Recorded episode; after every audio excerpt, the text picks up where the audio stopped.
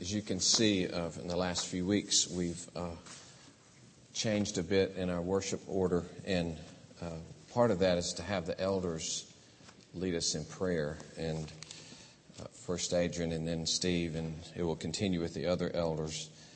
Tremendous blessing uh, to us uh, to have their ministry, uh, so we thank God for that, uh, and so encouraged by it. Uh, the last chapter of Judges is found on page two twenty-one if you're using the Pew Bible. Judges chapter twenty-one. We will read the final mess of Judges. Now, the men of Israel had sworn at Mizpah. This is where they had gathered uh, to find out what had happened to this woman that had been sent to the tribes. And they, at that point, discovered the, why this happened, and they ended up having war. So that's what this is talking about, when they had gathered at Mizpah with the uh, tribe of Benjamin. So all the tribes gathered against Benjamin. That's just a little background if you haven't been with us. So at that point, they said, "No one of us shall give his daughter in marriage to Benjamin." And the people came to Bethel and sat there till evening before God, and they lifted up their voices and wept bitterly. And they said, "O Lord, the God of Israel, why has this happened in Israel, that today there should be one tribe lacking in Israel?" And the next day the people rose early and built there an altar and offered burnt offerings and peace offerings. And the people of Israel said, "Which of all the tribes of Israel did not come up in the assembly to the Lord?" For they had taken a great oath concerning him who did not come up to the Lord to Mizpah, saying, "He shall surely be put to death." And the people of Israel had compassion for Benjamin their brother and said, "One tribe is cut off from Israel this day. What shall we do for wives for those who are left, since we have sworn by the Lord that we will not give them any of our daughters for wives?" What had happened in the battle is that the original twenty-seven thousand warriors of Benjamin had been decimated, and there were only six hundred left. And also, all the wives and children had been killed. We'll talk about that a bit. So all they had was six hundred men left in Benjamin. So where are we going to get wives? And they said, "What one is there of the tribes of Israel that did not come up to the Lord to Mizpah?" And behold, no one had come to the camp from Jabesh-Gilead to the assembly. For when the people were mustered, behold, not one of the inhabitants of Jabesh-Gilead was there. So the congregation sent twelve thousand of their bravest men there and commanded them, "Go and strike the inhabitants of Jabesh-Gilead with the edge of the sword, also the women and the little ones. This is what you shall do. Every male and every woman that is lain with a male you shall devote to destruction." It's the classic uh, statement uh, that was applied to the Canaanites uh, to devote them to destruction. And they found among the inhabitants of Jabesh-Gilead four hundred young virgins who had not known a man by lying with him, and they brought them to the camp at Shiloh, which is in the land of Canaan. Then the whole congregation sent word to the people of Benjamin who were at the rock of Rimmon, where they had fled, to where they had fled, and proclaimed peace to them. And Benjamin returned at that time, and they gave them the women whom they had saved alive of the women of Jabesh-Gilead. But they were not enough for them. Do the math. And the people had compassion on Benjamin because the Lord had made a breach in the tribes of Israel. It's best interpreted as bringing judgment to Israel. Then the elders of the congregation said, "What shall we do for wives for those who are left, since the women are destroyed out of Benjamin?" And they said, "There must be an inheritance for the survivors of Benjamin, that a tribe not be blotted out from Israel. Yet we cannot give them wives from our daughters. The people of Israel had sworn, 'Cursed be he who gives a wife to Benjamin.'" Third time that's mentioned. So they said, "Behold, there is the yearly feast of the Lord at Shiloh, which is north of Bethel, on the east of the highway that goes up from Bethel to Shechem and south of Lebonah. And they commanded the people of Benjamin, saying, "Go and lie in ambush in the vineyards and watch. If the daughters of Shiloh come out to dance in the dances, then come out of the vineyards and snatch each man his wife from the daughters of Shiloh and go to the land of Benjamin. And when their fathers or their brothers come to complain to us, we will say to them, grant them graciously to us, because we did not take for each man of them his wife in battle, neither did you give them to them, else you would now be guilty." And the people of Benjamin did so and took their wives according to their number from the dancers whom they carried off. Then they went and returned to their inheritance and rebuilt the towns and lived in them. And the people of Israel departed from there at that time, every man to his tribe and family. And they went out from there, every man to his inheritance. In those days there was no king in Israel. Everyone did what was right in his own eyes. That's the reading of God's Word. Now, there are three episodes to this story. This is the third of the episode, episode three. Uh, so chapter nineteen was episode one. We could entitle The Wickedness or Wickedness in Benjamin. And there in chapter nineteen, in the Benjamite town of Gibeah, a mob of men violate a woman who was traveling through the town with her husband. So that's episode one, Wickedness in Benjamin. Episode two in chapter twenty, War against Benjamin. Israel comes together and demands that the tribe of Benjamin turn over these wicked men from Gibeah. But Benjamin won't do it. They side with the violent town, and this difficult war follows, in which the tribes of Israel that are gathered lose more warriors than all the warriors that Benjamin had, actually. It was a very tough war. But finally, they defeat Benjamin, and these six hundred men are left, as we've mentioned. But interestingly, the uh, tribe, uh, the, the tribes didn't stop there with the defeat of the army. In fact, they defeated the army in segments. They first knocked out eighteen thousand of them. Not satisfied, they pursued them further, knocked out five thousand more. Not satisfied, they pursued them further, knocked out two thousand more, so you only have six hundred left. But we're still not done. We're going to go wipe out all the women and children in Benjamin. So they weren't really commanded to do that, but that's what they went ahead and did. So tragic violence in a town in episode one, then tragic violence against a fellow tribe in episode two. The fact that you had to have that violence, but it was violence nonetheless. So this wickedness in Benjamin, war against Benjamin. And here in the third episode, we have wives for Benjamin. And guess what? More tragic violence. Violence, violence, and more violence.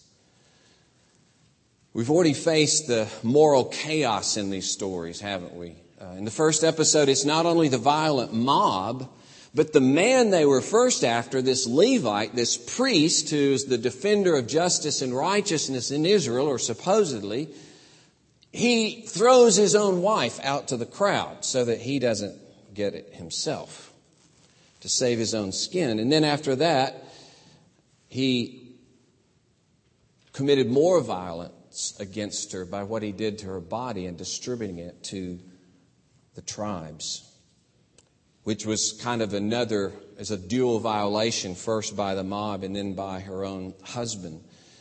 And then in the second episode, the terrible irony is, it's the first time Israel has been unified in the whole book of Judges. Finally unified, finally brought together, finally acting in concert. To do what? To dismember themselves, finally gathered in unity to cut themselves to pieces, however necessary it was. It's it's a tragedy. And there's the the fact that it began with the broken relationship between this Levite and his wife, and then look where it's gotten to, with tens of thousands of people and a whole tribe decimated. And here in episode three, We have more just moral and social chaos and breakdown. So let's look at this. If Israel thought it was right, not only to fight and defeat Benjamin, but to wipe out their population, why, after killing their women, are they so now concerned about getting them women? See the irony of that? You just go out and kill all their women, and then you turn around and think, wait a minute here. Like, like being on a desert island and you burn the only boat you have for firewood, and then you look out in the ocean and you think, wait a minute, maybe I shouldn't have done that. You know, that's this, this field, this bizarre nature. However broken they may be and however compassionate they may be toward uh, toward Benjamin as this is expressed, this is still so bizarre. You think maybe you should have thought about that before you went and killed everybody. And then they ask, why has this happened? And maybe, the, as some have said or suggested, it could mean that they kind of said, they're saying, how could we have gotten to this point? How could these things have happened to us that we've almost lost this tribe or that we have lost this tribe? But then again, you kind of think, well, it's pretty obvious how there could be a tribe lacking. You killed them, and you killed them some more, and then you killed them some more, and then you tried to wipe them completely out. That's how it happened. Yeah, that's how we got to this point. So, how do we rescue the situation? And here it is confusing because this speaks of their compassion, it speaks of their brokenness, it speaks of their uh, offerings. But they're not going to break their vow.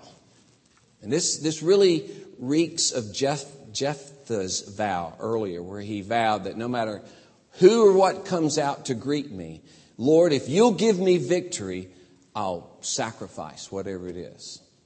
Not thinking that maybe it could be something precious, like your daughter who came out. But this rash vow that then he keeps and sacrifices her. And so this vow is mentioned over and over. Like, yeah, but we can't break our vow. We can't break our vow.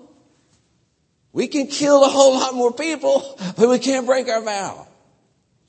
So there, there's that's confusion, chaos. How is it keeping your oath that you shouldn't give them any wives when you're working so hard to get them wives? Isn't that a violation of the whole spirit of your vow? They are not going to have any wives. Oh, we'll kill towns to get them wives. What? So they remember their oath about any tribe that didn't show up, and they gathered together for eventual war with Benjamin. But they hadn't originally even thought about that. That really, originally they didn't initially just go and wipe out any town that didn't support them. This is like an afterthought, right? Wait a minute, wait a minute. Maybe this situation's not lost. Was any town not present? How's that feel? Oh, Jabesh-Gilead. Ah, okay. Now, what should they do to Jabesh-Gilead? What did they vow to do? We're going to wipe out anybody completely who didn't show up. That was the vow. But now, we're going to... You know, we're, we're, it's kind of like Calvin Ball. You remember Calvin and Hobbes? Calvin's playing ball with Hobbes, and they just keep making up the game as they go. You know, wait, you can't take the ball away. Oh, yes, I can, because I was closing my eyes three times when I did. Oh, dude. Well, you know, and they just, just keep making it up. So a thousand rules. That's Calvin Ball. And so it's kind of Calvin Ball. Make it up as you go. Originally, they didn't intend to keep the oath this way, uh, to say we're going to kill them, but we're going to keep all the women who aren't married. uh, they didn't even go to Jabesh-Gilead and ask them, why didn't you guys show up? What was this?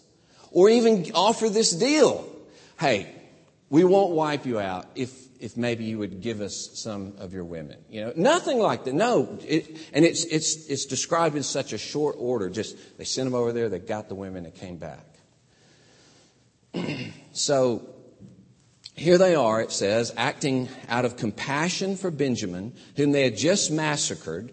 Benjamin stood with the rapists of Gibeah, and now the tribes reward them by killing another town and giving them four hundred women. And these four hundred women have their families killed and are now forced to become wives of these men who have defended such wickedness. Some of these men may have been the very ones that engaged in the rape that night. You get a feel of the narrator saying, this is a horrible, sick mess that's going on. So, you've done the calculations. We've got four hundred. We need two hundred more. What to do? What to do? Kidnapping. Kidnapping. Of course. We'll kidnap some women. We're going to help these men who violated a woman or defended the men who violated a woman by going and violating two hundred more women. We'll solve the problem. What is going on? Interesting, the only other place, the only other place where this word that's translated in E S V as snatched is found in Psalm ten. Where it says of the wicked man, he sits in ambush in the villages, in hiding places. He murders the innocent. His eyes stealthily watch for the helpless. He lurks in ambush like a lion in his thicket. He lurks that he may seize the poor. He seizes the poor when he draws them into his nets. That idea of seizing the weak and helpless.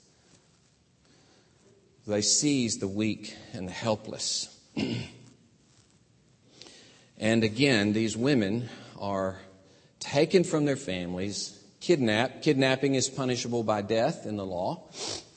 But when you've got enough power, you do whatever you want to do. You go and kidnap some women. And they're made, they're taken away from their families, away from their tribe, and they're made to live with these men who have supported the violation of a woman. As Barry Webb says, this is an ironic counterpoint to the rape of the concubine in chapter nineteen. Ironic counterpoint to that rape. And it seems that Israel's compassion is twisted at this point. They, they seem to be more concerned with this artificial maintenance of one of their appendages instead of keeping covenant with Yahweh. And of course, their attention to the vow is like, okay, the men of Jabesh-Gilead, it's okay for us to take four hundred women from there because they weren't really there when we made the vow at Mizpah, and they're dead anyway, right? And then the people of Shiloh, you go to them and say, hey, technically, I know we all took this vow, and apparently they did too, that you wouldn't give up your women, but technically you didn't give them up. They were taken. See? It's okay. We kept our vow. You just see how ridiculous this is. The heart of it is that we're not going to give wives, but we'll arrange for a kidnapping, so technically we kept our little vow. Oh, I feel so good about myself that I did that. Benjamin has his wives, all is well with the world. The verbs in chapter twenty, in verse twenty-four actually, emphasize, as uh, Lapsley has said, the separateness and isolation of each of the tribes and even of each individual Israelite, that they each go their own way in their own place. So the return's really not characterized by unity, it's characterized by fragmentation of the tribes. And then, of course, this last statement, which is a bookend to how this whole Uh, these three episodes began. The short form of this in chapter nineteen, verse one, in those days when there was no king in Israel. So it reminds us at the beginning, no king in Israel, and so watch out what's going to happen. And then at the very end, there's no king in Israel. Everyone did what was right in his own eyes. The, the narrator would assume that by the, the end of this chapter, at the end of these three chapters, you're just sick at your stomach. And he says, yeah, yeah, like I said, nobody, nobody's obeying God. Everybody's doing what's right in their own eyes. Well, a couple of things uh, to draw from this passage, this last episode, this last three episodes, and from Judges as a whole, because this really is the capstone on everything that has been uh, set before us in Judges. Had this introduction of Judges that first talked about the moral, social chaos and breakdown in uh, judges, the Judges period, and then the religious breakdown. Then you have the stories of the Judges, and at the end, in different order, religious breakdown, social breakdown. And the whole thing is to show how desperately evil we are without, ultimately, a righteous king. How desperately evil we are apart from God's kingship. That's the real message. Because it's not just any king. It's a king who will bring us under and represent and lead us to the true king who is God himself. Apart from God's kingship, this is where we will be. This is where mankind will be. This is where any church will be. This is where any family will be. We will be giving ourselves up to our own idols. And the, the moral issues are all connected to the religious issues, which is centrally idolatry in Judges. And so idolatry leads me to self, or it is an idolatry of self, and this breaks down relationship, and it destroys community. So one thing that's very obvious in this passage is how evil is like dominoes. Evil is knocking, will always knock over way more than you think it will. Evil is expansive. We begin with one relationship, broken relationship in a family. We end up with all of Israel just going down the tubes uh, practically. It spreads. It backfires. It has momentum. It ha- it's a force. It has movement. It's a power that lusts for destruction. Some of you have seen the Mummy movie, and you know what's going to happen when they're fiddling with the chant and have the key, and they say the words, and the mummy comes alive, and and he almost takes over the whole world, you know.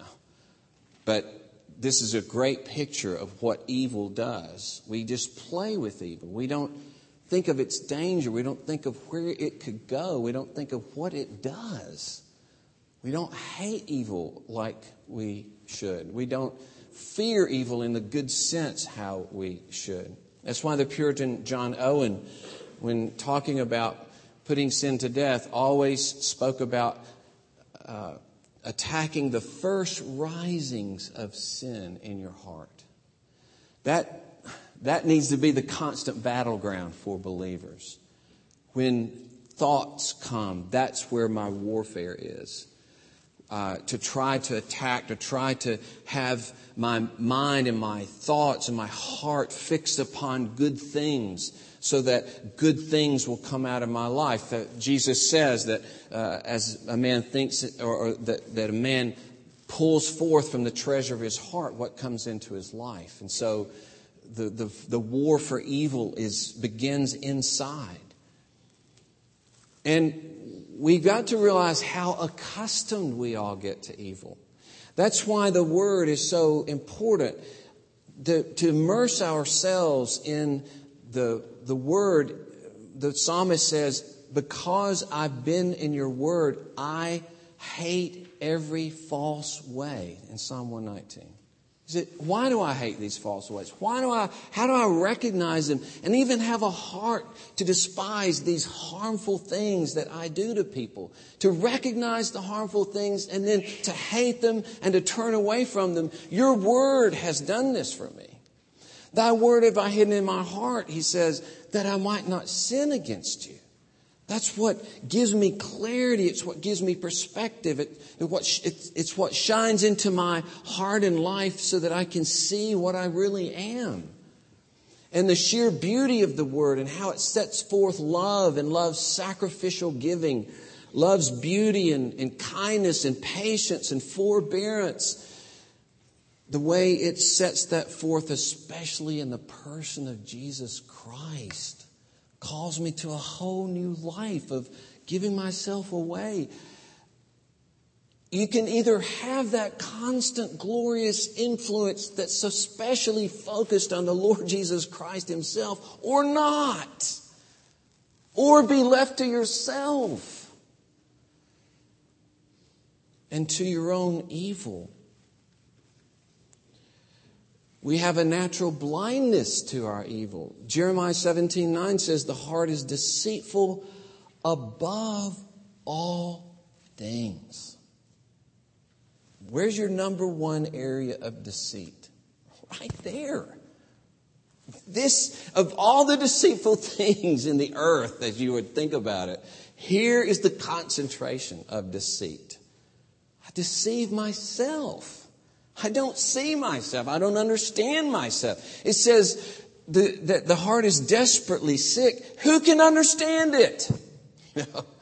I can't. You can't. And that's why the psalmist, at the end of Psalm one thirty-nine, a psalm about how God knows me and, and, and knows everything about me, knows what I'm going to say before I even say it, knows my thought from afar.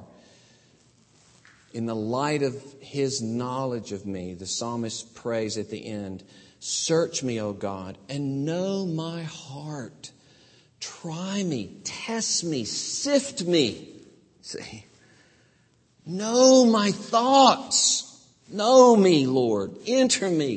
Get inside. Know what makes me tick. Why I do the things. Why I feel the things. Why do I react this way against my husband or wife or children. Lord, know me. And if there's any grievous way in me, lead me in the way everlasting. You see, there's a desire against sin, isn't it? There's a desire against sin. Realizing my own helplessness, realizing the need for God's grace in my life. And we talk about this a lot in, in counseling, but you know, in every relationship, you bring this whole world of hurt that you grew up with in some way or form and how you dealt with it, whether it was your family or your school or people who were mean to you along the way. And we just learn these different ways to manage our lives and cope. We have these coping mechanisms for life. And they become so much a part of us, we don't even know why we do what we do, why we react the way we do. But you'll end up in the most intimate relationships, treating your mate or a close friend in ways that you don't even understand. And you think, and here's the, here's the tie-in with this passage, you do what is right in your own eyes. You know, you think she doesn't deserve any better. This is right that I should say this. Yeah, I yelled at you, but you needed it. You know, we, we'll just justify our whole action because to us, in our fractured way to look at life, that's the way it is. You're not going to serve that person any more, any better, because you don't even see his need of it or her need of it or why you should do it. You're so captured in your own sin, you see. We just do what is right in our own eyes instead of being constantly nourished and and uh, assessed and cleaned and examined by God's Word. Uh, we are just with our heart that's deceitful above all things and desperately sick, and we can't understand ourselves. So you see, this this passage should cause us to wake up and, and, and we see this morass of evil. We think, oh, Lord God, deliver me from being a part of anything like this.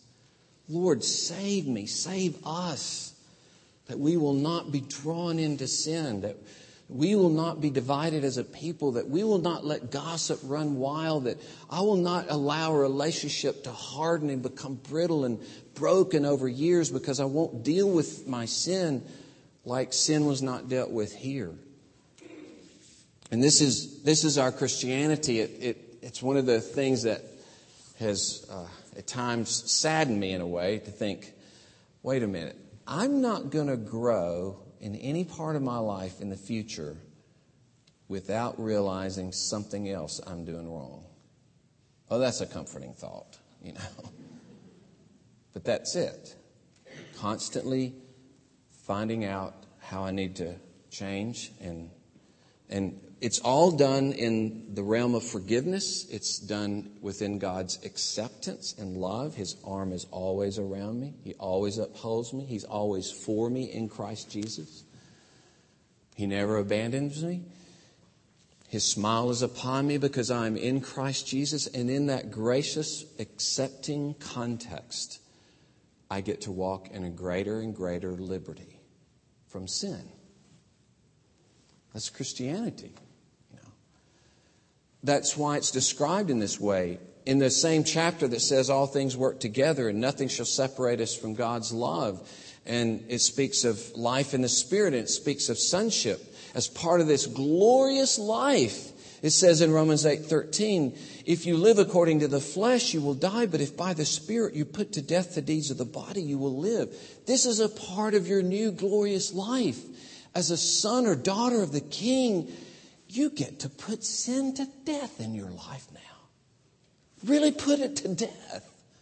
Really eliminate it more and more from your life. Set free more and more to be the kind of person that brings good into other people's lives. As he says there in Romans eight two, the law of the Spirit of life has set you free in Christ Jesus from the law of sin and death. This is a vital part of God's salvation. This, this whole, these chapters tell us how critical it is that we have a King who can deliver us from this kind of evil. And He does. He does. In His very death, think of this, His suffering and death is not only there to set you free from the guilt and punishment of sin, but to set you free from sinning. He suffered to set you free from sin. He sacrificed everything to set you free from sin. So that Romans six says, our old self was crucified with Him so that the body of sin might be brought to nothing. This controlling, dominating life under sin could be brought to nothing through His pain, through His sacrifice, so that we would no longer be enslaved to sin, Paul says. The one who has died has been set free from sin. And so Paul can speak of the reign, the kingship of grace in our lives in Romans five twenty-one. This reign of grace through Christ Jesus in our lives. And he can say in Romans six, thanks be to God that you who were once slaves of sin have become obedient from the heart to the standard of teaching to which you were committed. And having been set free from sin, you're now slaves of righteousness. That's what he would say to you. You're a slave of righteousness now. Your King is righteousness. Your King is Jesus. You have a new rule. You have a new life. And it reminds me of the passage in John fifteen where I love this, the way Jesus puts this. I'm sure Jesus appreciates the fact that I love it. Um, just telling you how I feel. Okay. Um, But he says there in John fifteen nine, as the Father has loved me, so I love, have loved you. Abide in my love. But then how do you abide in His love? How do you stay under the shepherding care of Christ? How do you stay under His protection in His place of safety and nourishment? He says, if you keep my commandments, you will abide in my love. Now, that's not that you earn my love this way, but it's the same way if my father, who was a doctor, prescribed certain things for me to get well, and he said, Darwin, if you'll follow my prescriptions, if you take this medicine, or as he talked another time, if you do these back exercises, you will get well. Well, he, as my father, especially loved me and given me a prescription. And so this was a prescription of love. It's like, Darwin, stay in my love, follow my word. You see, outside of this realm of His commandment, are destructive paths of self and idolatry, where I'm focused on me and not others, me and not God. The place of safety and glory. It doesn't mean that I might not, I might, I won't get a disease, or persecution won't fall on me, or those kinds of things. But the safety and nourishment of doing good to others and bringing good into their lives, that is that is abiding in His love and abiding in His commandments. And this passage just tells us how bad it is out there, you see, to make us all the more say, Lord, keep me. Lord, change me. Lord, thank you for your great salvation that transforms me. And so, Judges points us away from sin. And of course, as I've already talked about, it points us to the greatness of the King. Ultimately, Jesus. It's probably an argument, Judges originally, uh, for David as king over against Saul. And the fact that Judah is uh, pronounced, uh, is prominent. And the fact that this in, the whole ending of it is, you see, we need a, a righteous king. And later it may have been used when the northern kingdom went off and was utterly committed to idolatry. And an argument to say we need to return to, at least there were a few uh, Davidic kings that were good in the southern kingdom. But ultimately, it points to God's mercy in Christ. Even His mercy here is is amazing, because you think, how could God be committed to Israel when they've done so much evil? And even in this preservation of Benjamin, which is questionable, their first king, Saul, came from Benjamin, and then a Saul that we know pretty well, who's later named Paul, came from Benjamin. And so, in all this mess, God preserves a tribe, and because of that, He later gives us a man that has nourished all of our hearts in the epistles. That's mercy. But from Romans three, we learn the reason He had mercy throughout the whole of the Old Testament, the reason He didn't just blot everything else out, was that He was waiting. He was being patient, enduring, until the time when His wrath against sin would be poured out on His own Son, the Lord Jesus Christ. So even in this mercy, we know you only could be this merciful to them because of what Christ was going to do, what Christ was going to accomplish. And part of preserving Benjamin and preserving Israel was to provide us the Lord Jesus Christ. That's His mercy working for you. The fact that Israel is standing is because God loves you and wanted to bring Christ to you. And so Christ is our only King who can deliver us from guilt and judgment, because He bore the judgment of God. He's the only King that has come, stood in our place, who is designated by God to be our sacrifice. How glorious, how wonderful, how assuring that God Himself has provided this sacrifice of His Son. God Himself urges you to come and rest in His Son so that your sins can be taken away. How can you doubt this God who sacrificed His own Son to bring forgiveness into your life? And then, finally, this Son reigns. He reigns in general over the whole earth, as Paul described that in His resurrection He rose to ascend to the right hand of God, far above every power on earth. That's where He is. And that's why in Psalm two, that deals with the same subject, the, the writer can say to the kings of the earth, kiss the Son, lest you perish and die in the way. But the whole earth is headed for final judgment under this King. All who oppose Him are ruined. And, and then in that final day, all sin will be removed. He will renew the whole earth, and His people will be given it as their inheritance. And we will dwell with Him forever and ever. This aches for a king, and a king is already on the throne now. And that is why we can be as as as uh, Cosper describes here an outpost of the kingdom, an outpost, a representation of what happens when Christ sets up his reign in the hearts of people and in a community of people. This is what it looks like.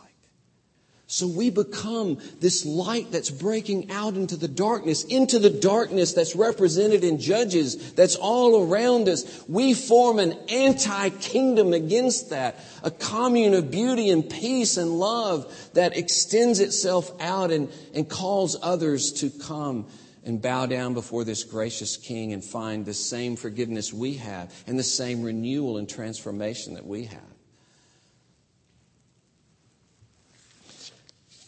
And how wonderful that he brings his reign. As we read in Jeremiah thirty-one, he puts his law in our hearts in this new covenant. He causes us to walk in his law, as it says in Ezekiel. We have glorious strength in the Holy Spirit that's been given us. And I want to, and, and, and Ezekiel thirty-four talks about how he sets up David, who is Jesus. But he says, David will reign as the shepherd of my people forever and ever. And so this King has come. This King is reigning. This King reigns over the whole earth, and he reigns over his pe- people in particular to bring about the good and glory and light that he desires for his world through us. And this verse is one that we use a lot. The wages of sin is death, but the free gift of God is eternal life in Christ Jesus. But in the context, it says this, that you have now been set free from sin and become slaves of God, and the fruit you get leads to holiness and eternal life. So when he says free gift of God is eternal life, he means the whole thing. You have been given this free gift from God, being set free from sin, becoming slaves of God, becoming more and more beautiful and holy, and you will inherit eternal life in it. That is the free, glorious gift of the King that has come. Let us pray. Lord, we see so much of ourselves in the evil of Israel. We see so much of our own idolatry. We see our own commitment to self, our own uh, angers, anger and lust and covetousness and absolute foolishness and brokenness. Lord, we thank you that indeed there is a King that delivers us. Indeed, there is a King who reigns. There is a King in this world. And we thank you that he has come to us. We thank you that he has delivered us and is delivering us and will finally deliver us. We thank you, Lord, that in the horrible mess that of this world's sin that we see every day, that constantly grieves us and numbs us at times because of the rampant evil, that there is a King and he will bring to a final conclusion this world and will remove all evil from this world. Oh, we thank you, we praise you, we praise you, Lord Jesus, that you will deliver your world from evil and bring us into your eternal peace.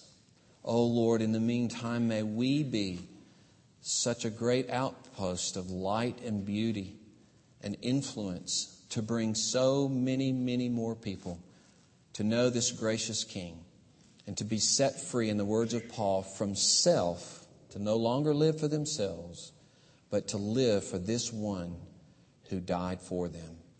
Oh, Lord, that is freedom. May we be your instruments to bring it about for Jesus' glory. Amen.